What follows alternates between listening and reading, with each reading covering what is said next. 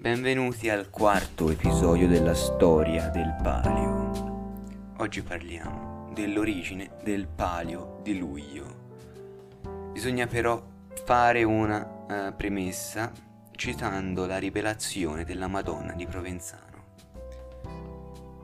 Essa era una statuetta posta sopra un tabernacolo nel quartiere che veniva chiamato con il nome del condottiero provenzano Salvani che guidò i senesi alla vittoria di Montaperti e che in quella zona aveva il suo palazzo. La tradizione afferma che il 2 luglio 1594 un soldato mediceo, forse in preda a una sonora sbornia o come se fosse impersonificato da Satana, puntò il suo archibugio sulla statuetta e sparò. La pesante palla raggiunse il piccolo busto provocando una fessura, ma nello stesso istante l'archibugio scoppiò uccidendo il soldato. Ciò che era accaduto fu interpretato come un segno con il quale la Vergine riconfermava la sua protezione e predilezione alla città. Iniziarono i pellegrinaggi il popolo sostava lungamente in preghiera, le contrade con bandiere e tamburi venivano a porgere omaggio. Il pontefice Clemente VII, con la bolla del 28 dicembre 1594, decretò il culto. Un fervore religioso forse senza precedenti invase la collettività e perdurò nel tempo senza il minimo indizio di attenuazione.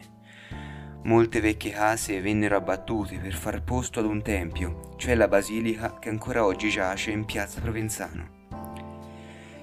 E negli anni si iniziarono a registrare alcune corse nel giorno del 2 luglio, ma solo nel 1656 i deputati della festa di Provenzano avevano deciso di organizzare una corsa di cavalli in piazza del campo, tra le contrade, in onore della visitazione della Maria Vergine, chiamandovi le contrarie a parteciparvi. Tale palio fu vinto dalla torre, ma fu soltanto nel 1659 che la Biccherna accolse la proposta dei deputati alla festa di Provenzano e stabilì che il palio venisse corso ogni anno in quella ricorrenza, cioè il 2 luglio. Fin da allora la regola fondamentale del palio è che vince il cavallo, non il fantino, Infatti si trova scritto che quel cavallo che sarà il primo a passare il palco degli illustrissimi signori giudici dopo la terza girata della piazza, quello si intenda aver guadagnato e meritato il palio.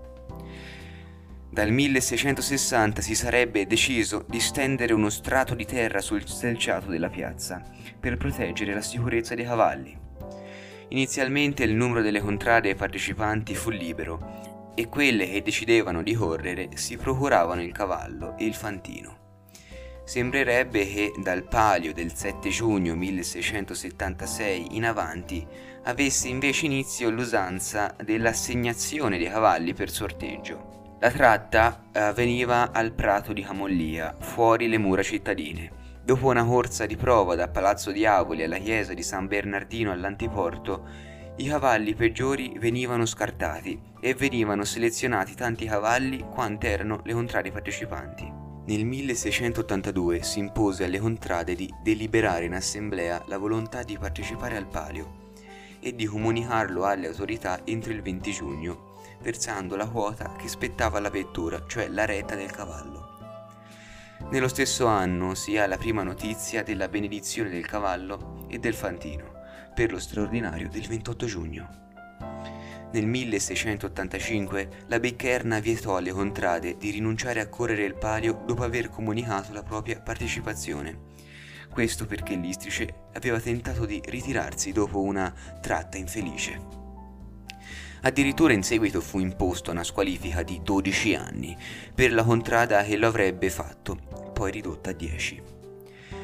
Dal palio del 2 luglio 1692 l'autorità preposta iniziò a stendere il verbale ufficiale della manifestazione, registrando minuziosamente i fatti, dal numero di contrari partecipanti all'assegnazione a sorte dei cavalli, fino all'esito della corsa. Da questo anno sappiamo perciò con certezza chi vinse ogni palio. Nel 1694 alcune contrade presentano già lo stemma sul giubbetto ed è già consuetudine per la contrada vittoriosa, il giorno successivo alla carriera, di portare a spasso per la città il palio appena vinto.